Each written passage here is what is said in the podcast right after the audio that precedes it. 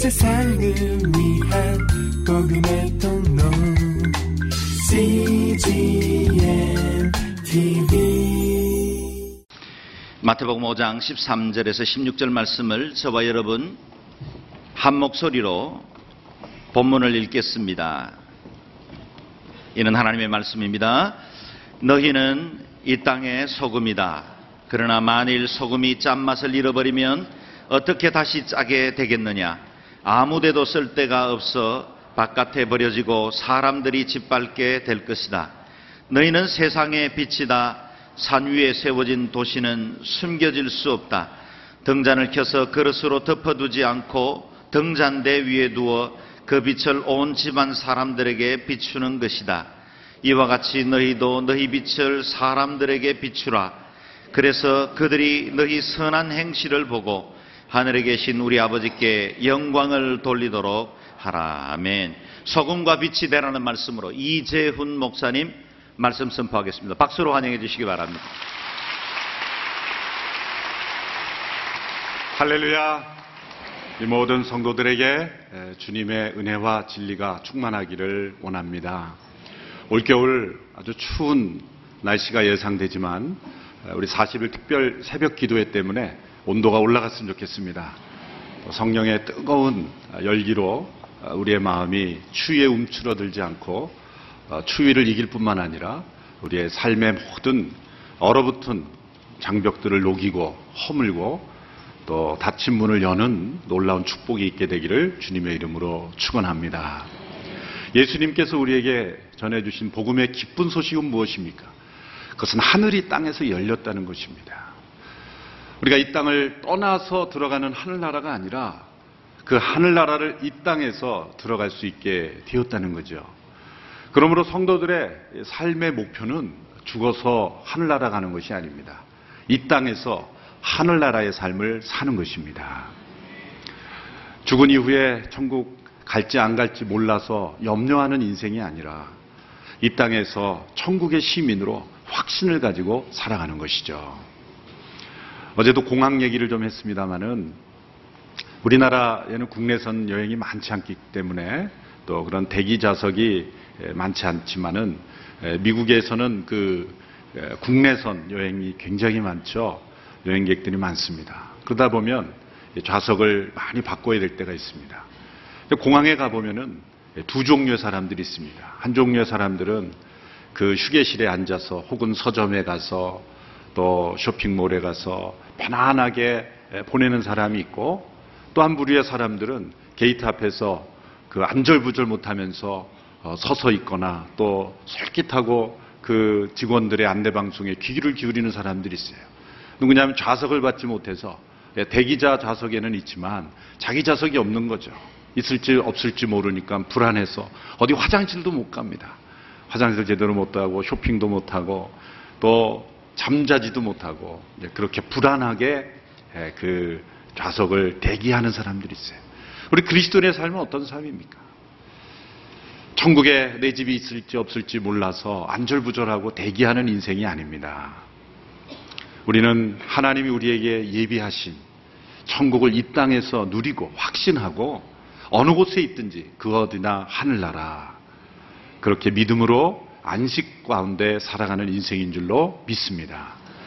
예수님 안에서 천국이 우리에게 임했는데 어떤 사람에게는 그 하늘나라가 보이고 어떤 사람에게는 보이지 않습니다.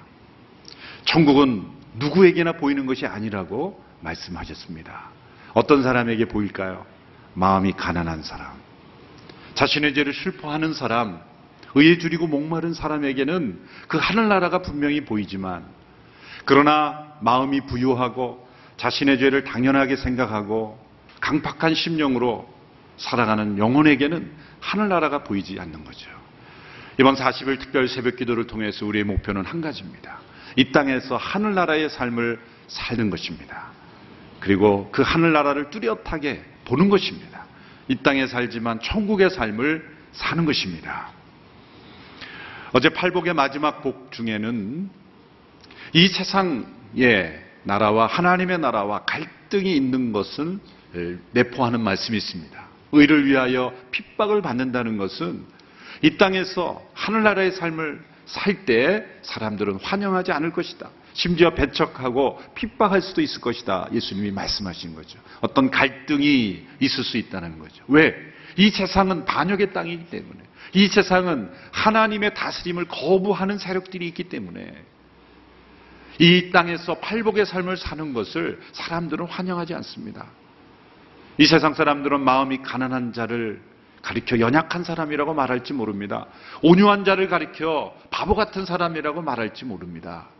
자비로운 사람을 가리켜 자기 실속을 못 차리는 사람이라고 말할지 모릅니다. 의를 위하여 핍박받는 자를 가리켜 참으로 바보 같은 인생, 어리석은 인생이라고 말할지도 모릅니다. 이 땅에서는 하나님의 나라의 삶을 사는 것을 사람들이 원치 않기 때문이에요. 이 땅은 반역의 땅입니다. 그래서 C.S. 루이스라는 분이 쓴 이 순전한 기독교, Mere Christianity라는 책을 보면 하나님의 침공이라는 chapter가 있어요. 거기 보면 예수님을 가리켜 합법적인 왕이 이 반역한 땅을 다시 정복하기 위해 오신 분이다. 그렇게 소개했습니다. 그러나 예수님이 이 땅에 오셔서 무력으로 다시 이 땅을 되찾으려 하지 않으셨습니다.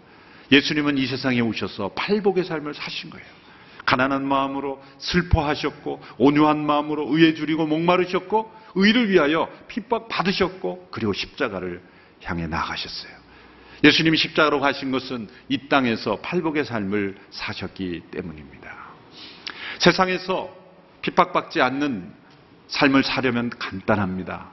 이 세상의 기준에 순응하고 이 세상을 따라 살아가고 이 세상의 모습대로 따라가면 세상은 우리를 건드리지 않습니다.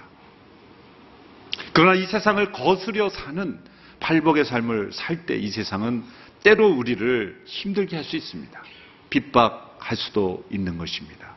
그러나 기뻐하고 즐거워하라. 하늘에서 너희의 상이 큼이라.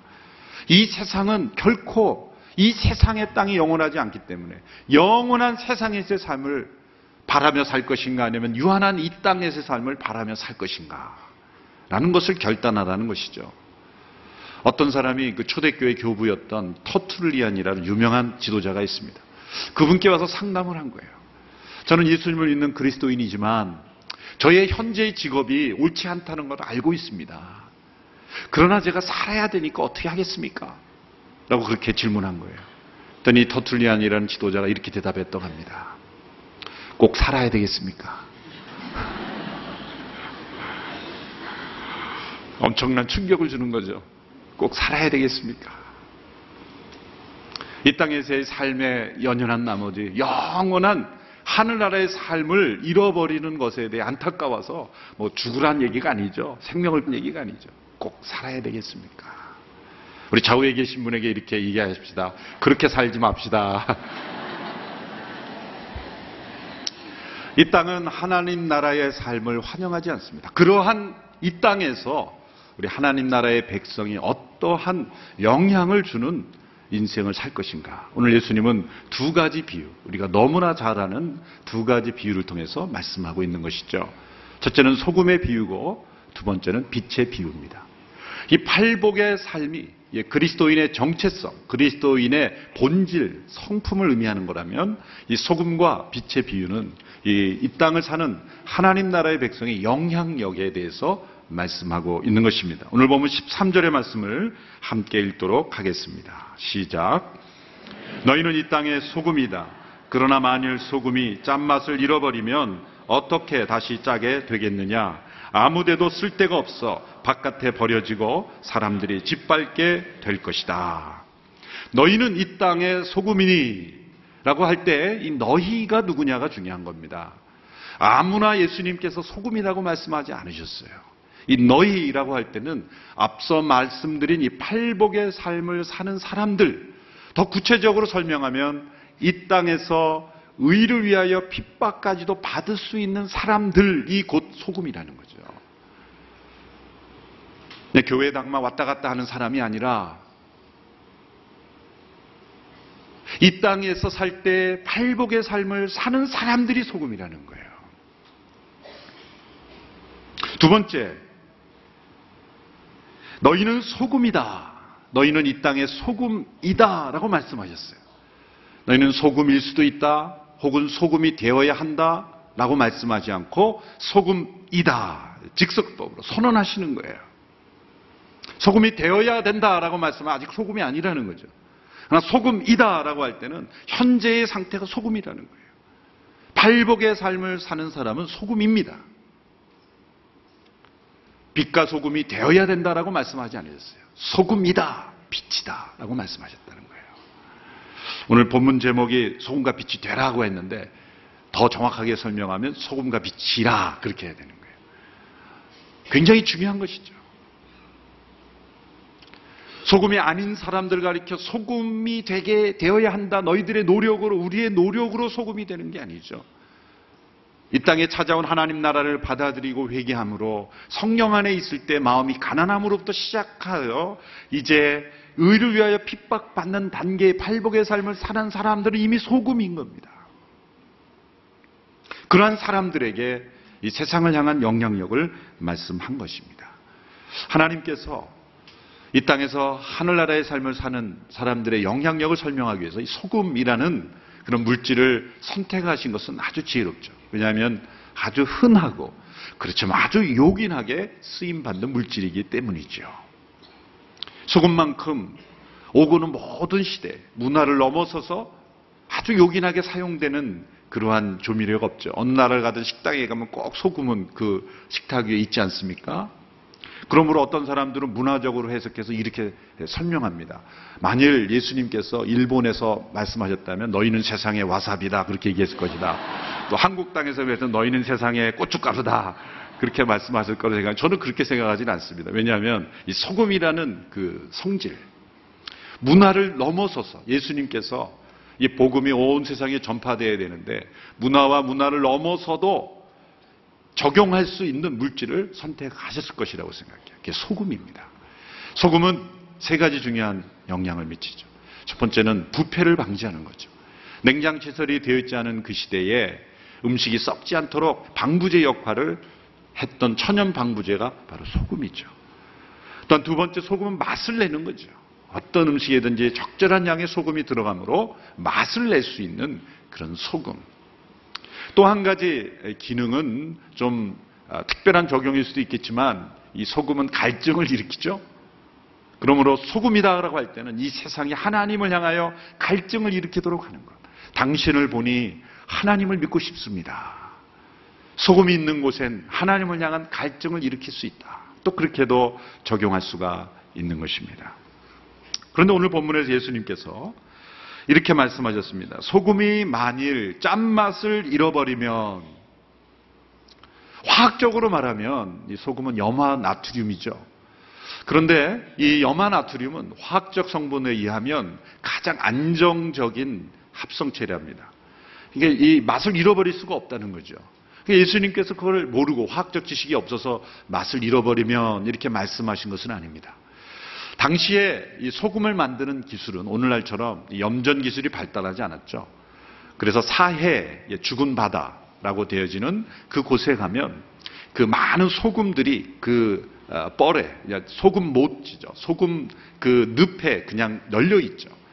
그래서 염전 기술이 오늘날처럼 이렇게 수분을 증발시켜서 깨끗하게 만드는 기술이 발달하지 않았기 때문에 소금을 그냥 파서 어, 이렇게 소금을 모아놨다가 사용하는 거죠. 그러다 보면 이 불순물과 함께 이 소금 덩어리가 어, 사용되기 때문에 이 염화나트륨이 불순물보다 먼저 녹아버리게 되는 거죠. 그럼 사실은 이 염화나트륨기는 없고 불순물만 남아 있는데 그게 흰색이라는 거예요. 그래서 사람들은 그걸 그냥 계속 소금이라고 부르되 짠맛이 없으니 그냥 맛을 잃어버린 소금이다. 그렇게 여겼고 그것은 먹는 것이 아니라 땅에 버려지거나 지붕에 뿌려지는 것으로 사용됐다는 거예요. 그런 소금이 있다는 거예요. 우리의 믿음의 생활에서도 짠맛을 잃어버린 그러한 불순물인 소금 같은 신앙. 소금이 아닌 소금도 있을 수 있다라고 예수님은 우리에게 경고하신 거죠. 그렇게 되면 어떻게 됩니까? 버려지는 소금, 밟히는 소금. 사실은 소금이 아니죠. 오늘 이 시대에 우리 크리스천들이 땅에 버려지는 듯한 사람들에게 따돌림을 받는 듯한 인정받지 못하는 듯한 소금의 맛을 잃어버린 사실은 소금이 아닌 불순물이죠. 불순물. 사람들은 그 불순물을 소금이라고 생각하고 예수 믿는 사람들이라고 생각하고 비난하지만 사실은 진정한 소금은 아니죠. 불순물이었던 거예요. 맛을 잃어버린 한국 교회가 되지 않도록 맛을 잃어버린 우리 크리스천이 되지 않도록 우리가 함께 기도해야 될 줄 믿습니다. 이 소금이 영향력을 미치기 위해서 최대의 영향력을 미치기 위해서는 세 가지 조건이 있죠. 너무나 단순한 조건. 첫 번째는 이 소금기가 높아야죠. 높은 소금기, 순수도가 높아야 됩니다. 하이포텐시가 있어야 돼요.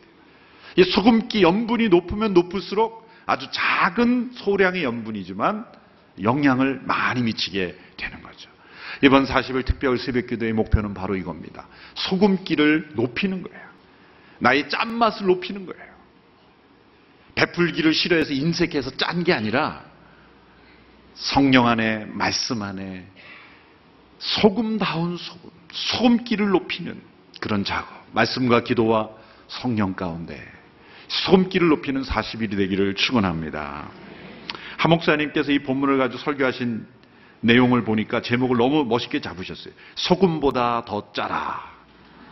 소금보다 더 짜고 빛보다 더 밝으라. 아주 멋있는 설교 제목이셨더라고요. 소금보다 더 짜라. 우리 좌우에 계신 분에게 말씀해 주십시오. 소금보다 더 짭시다. 소금보다 더 짭시다. 두 번째 조건은 소금이 영향력을 미치기 위해서는 음식에 뿌려져야 되죠. 음식에 뿌려져 붙어 있어야 되는 겁니다. 붙어 있어야 되는 거예요. 이 땅의 소금이다라는 말씀에 그 힌트가 있는 겁니다. 우리가 사는 곳은 하늘이 아니라 이 땅이라는 거죠. 그러므로 이 땅에 있는 소금, 이 세상에 더럽고 추하고 부패할 수 있는 곳에 우리가 붙어 있어야 되는 거예요. 예수님이 이 세상에 오셨을 때 나는 의인을 부르러 온 것이 아니라 죄인을 부르러 왔다. 죄인들의 친구가 되시면서 죄는 짓지 않으시는 분. 그들의 부패는 막아주시면서 그들의 친구가 되어주신 분. 바로 우리가 이 땅에서 그렇게 살아야 된다는 거예요. 쉬운 것은 아니죠. 이 땅에 살지만 땅에 속하지 않은 인생. 세상에 살지만 세상의 원리대로 살지 않은 인생. 이것이 바로 그리스도인의 삶인 것이죠. 붙어 있어야 됩니다. 1세기의 초대교회 당시에 에세네파라고 하는 사람들은 스스로를 소금과 빛이라고 불렀어요. 빛의 아들들이라고 불렀어요. 근데 그들은 이 세상과 격리된 인생을 살았죠. 그들은 동굴을 파고 서로 따로 만들어서 그들끼리만 살았어요. 그것은 소금독 안에 든 소금이에요.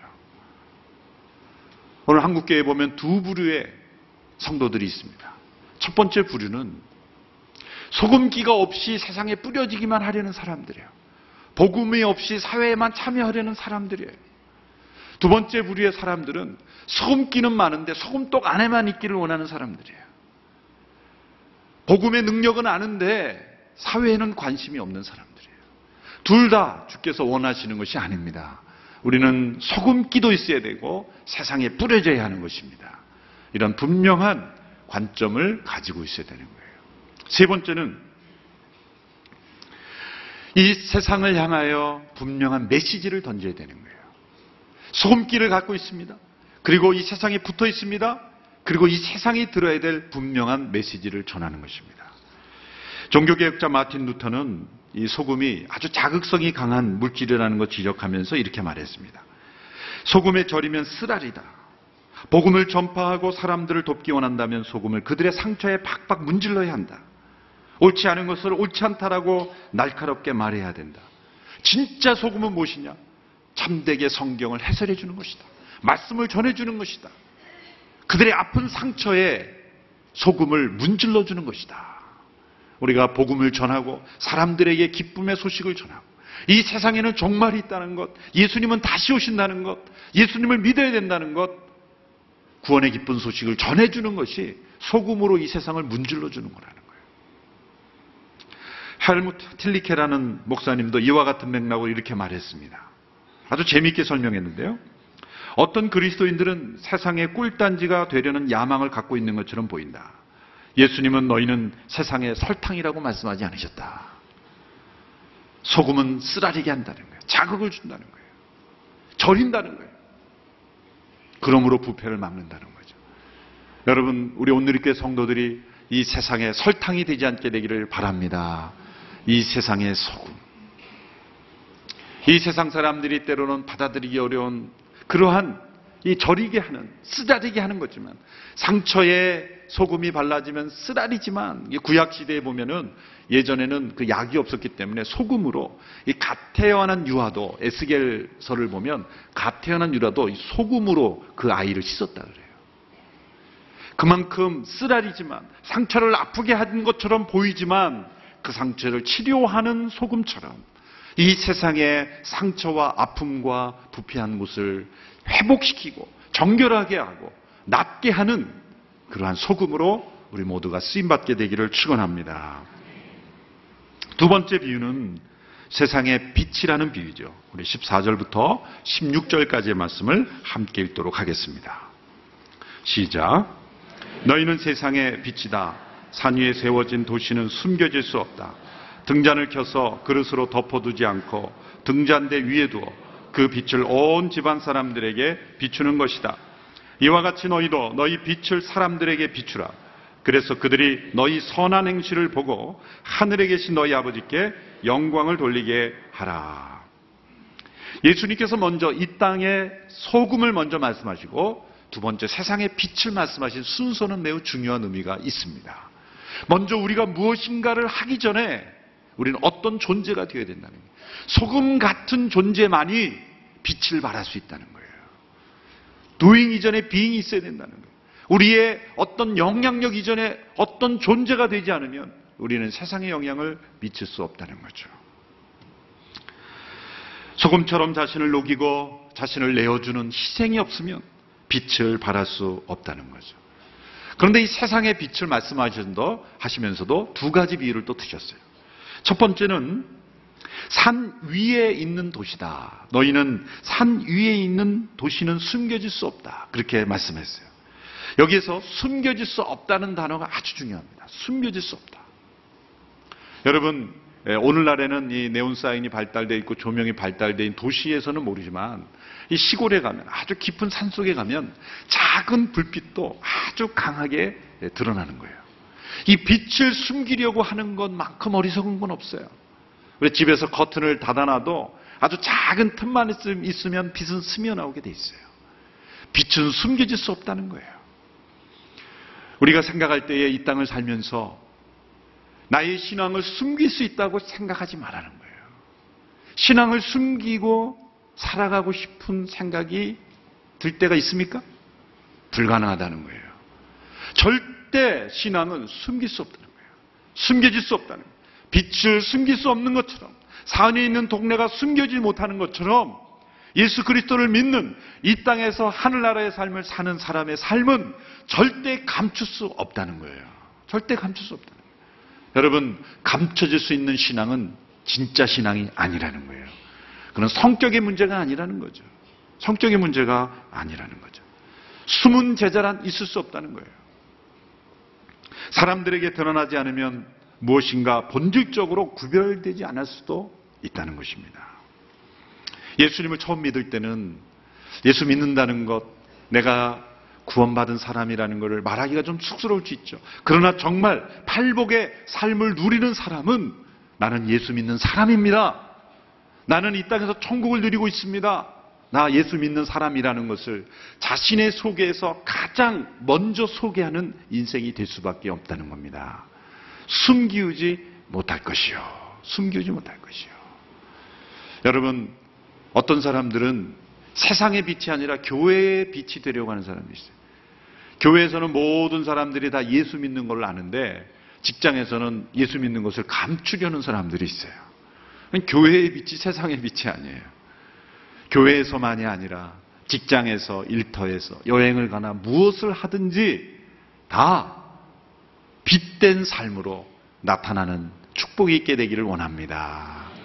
세상의 빛이 숨기우지 못할 것이요. 나타내라는 게 아닙니다. 광고하라는 게 아닙니다. 스스로 나타나진다는 것입니다. 빛이 감추어지지 못하는 것처럼 참된 그리스도인의 삶은 나타나지게 되어 있다. 이 놀라운 말씀이죠. 우리의 삶이 숨겨지는 인생이 아니라 많은 사람들에게 빛으로 나타나는 인생이 되기를 축원합니다. 두 번째는 등잔대 위에 둔 등불로 비유되어 있죠. 말씀해 보면 등잔을 켜서 그릇으로 덮어두지 않고 등잔대 위에 두어 그 빛을 온 집안 사람들에게 비추는 것이다. 이렇게 말했어요. 그 당시에 팔레스타인의 집은 매우 어두웠죠. 오늘처럼 조명이 발달하지 않았죠. 또 성냥 같은 것도 없었죠. 그러므로 이 불을 켜고 끄는 게 참 어려웠던 시대. 그래서 집 밖을 나갈 때는 등잔대 위에는 등불을 내려놔서 밑에 이 흙으로 된 말 속에 넣었다가 그 상자 안에 넣었다가 또 집에 들어오면 그것을 다시 올려서 키는데 오늘날 같처럼 이 점화 도구가 발달하지 않았으니까 이 불을 켜고 이 그 끄는 게 참 힘든 일이에요.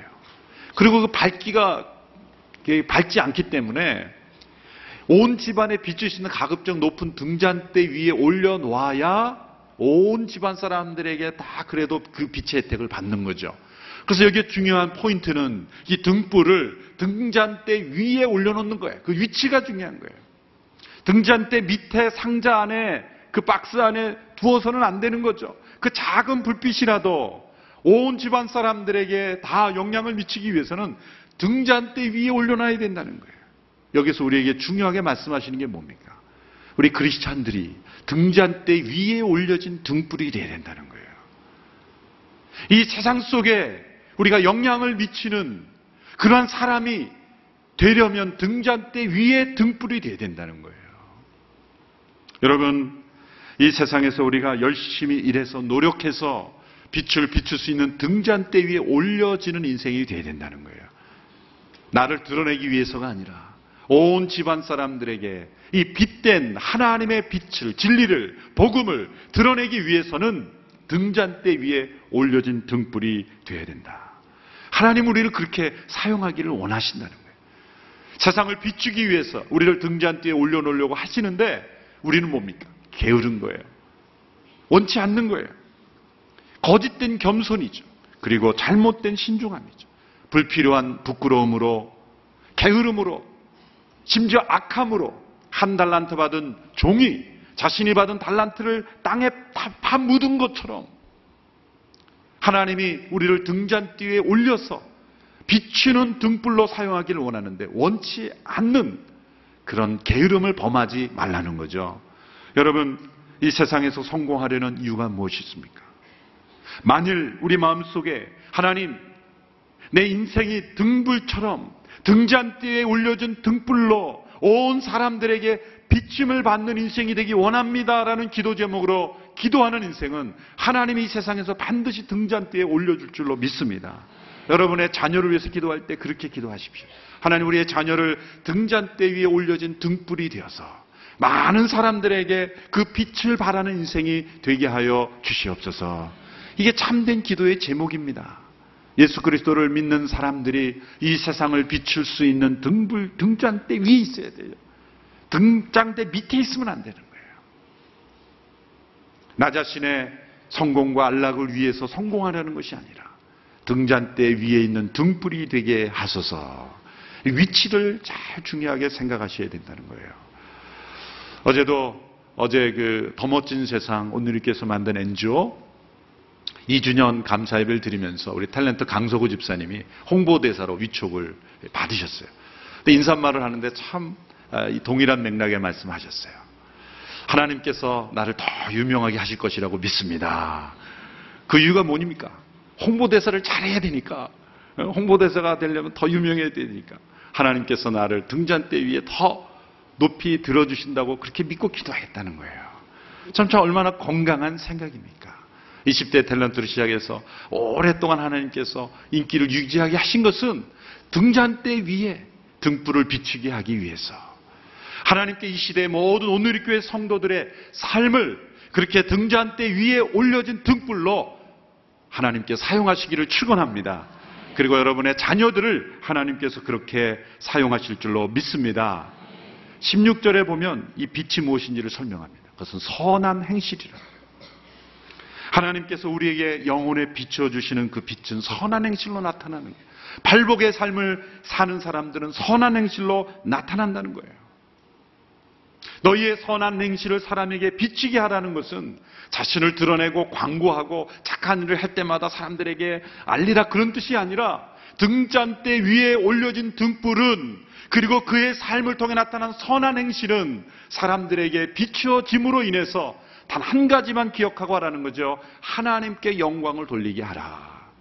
너희 자신을 주목하지 않게 하고 그 영광을 가로채지 말고 너희의 선한 행실을 통해 하나님께 영광이 되게 한다면 너희는 계속해서 등잔대에 있는 등불로 하나님께서 산 위에 있는 동네가 숨기지 못하게 하는 것처럼 우리의 선한 행실로 하나님 앞에 영광을 돌리게 하라.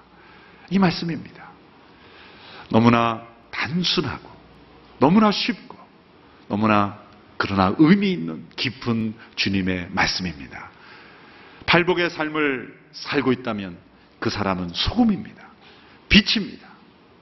팔복의 삶을 사는 사람들은 이 세상을 떠나서 등지고 산속으로 또 동굴로 들어가는 것이 아니라 이 부패하고 타락한 내버려 두면 더 썩고 어두워진 이 세상 삼복판에 살면서 그들과 붙어 있으면서 그들의 친구가 되면서 그 부패를 막아주는 역할을 하면서 살만 나게 해주면서 하나님을 향해 갈증을 일으키게 하면서 그리고 이 세상 속이 이 세상이 때로는 쓰라리게 여길지 모르지만 그들의 상처를 말씀으로 복음으로 문질러 주면서 그들을 치유해 가면서 이 세상에 영향을 미치는 사람으로 살아야 된다는 거예요. 산 위에 있는 동네가 숨기지 못하는 것처럼 예수 그리스도를 믿는 사람들은 숨기지 못할 것이다. 중국의 크리스천들이 어마어마하게 증가하고 있어요. 굉장한 속도로 증가하고 있어요. 최근에 북경 온누리교회 방문하면서 하나 한족 한족 그 크리스천 지도자를 만났는데 그분이 이렇게 담대하게 얘기하더라고요. 자신은 이렇게 확신한다. 앞으로 중국 정부가 크리스천들 교회를 인정할 수밖에 없을 것이다. 지금은 절대 안 되는 거다. 삼자교회의 정부 공식 교회 외에는 절대 인정받지 못한다 얘기했지만 그분은 다르더라고요. 이 수가 어마어마하게 증가하기 때문에 중국의 교회는 정부가 인정 안 하면 안 될 것이다. 산 위에 있는 동네는 숨기지 못한다는 걸요. 숨어서 더 이상 예수 안 믿을 것이라는 거예요. 중국 사람들이. 이 중국이 무섭게 일어날 겁니다. 저는 그분의 신앙 고백, 예언이 그대로 이루어질 거라고 믿어요. 중국은 선교 대상자가 아니라 제 대상국이 아니라 선교 대국이 될 거예요. 왜? 그, 그런 지도자가 있기 때문에. 산 위에 있는 동네가 숨기지 못할 것이다. 예수를 이렇게 숨어서 죽을까봐 염려해서 핍박받을까 그게 아니라 핍박을 받더라도 담대하게 일어날 거라는 거예요. 그럴 때는 정부도 권력도 로마 제국을 뒤집어 엎었던 초대교회 크리스찬들의 신앙이 중국 땅에서 이루어질 거라는 거예요. 얼마나 놀랍지 모릅니다. 그러므로 그러한 신앙으로 팔복의 삶으로 나아가니 중국에 놀라운 영적 변화가 일어날 거라는 거죠. 저는 이러한 믿음의 고백이 우리 한국 땅에 다시 일어나게 되기를 축원합니다. 어쩌면 우리 한국 크리스천들은 세상의 소금이 아니라 세상의 설탕처럼 세상의 꿀처럼 살아가고 있는지도 모릅니다. 다시 소금기를 회복하는 우리 모두가 되기를 축원합니다. 숨기지 못하는 인생이 되기를 바랍니다. 내가 예수 믿는 것을 알리지 않으려고 하지 않게 되기를 바랍니다. 담대하게 자신의 어떤 직함보다 나는 예수 믿는 그리스도인입니다. 그것을 나의 가장 소중한 직함으로 여기면서 담대하게 살아가는 우리 모두가 되어서 이 세상에 소금과 빛으로 살아가는 우리 모든 온누리교회 성도들 다 될 수 있게 되기를 주님의 이름으로 축원합니다. 온 세상을 위한 복음의 통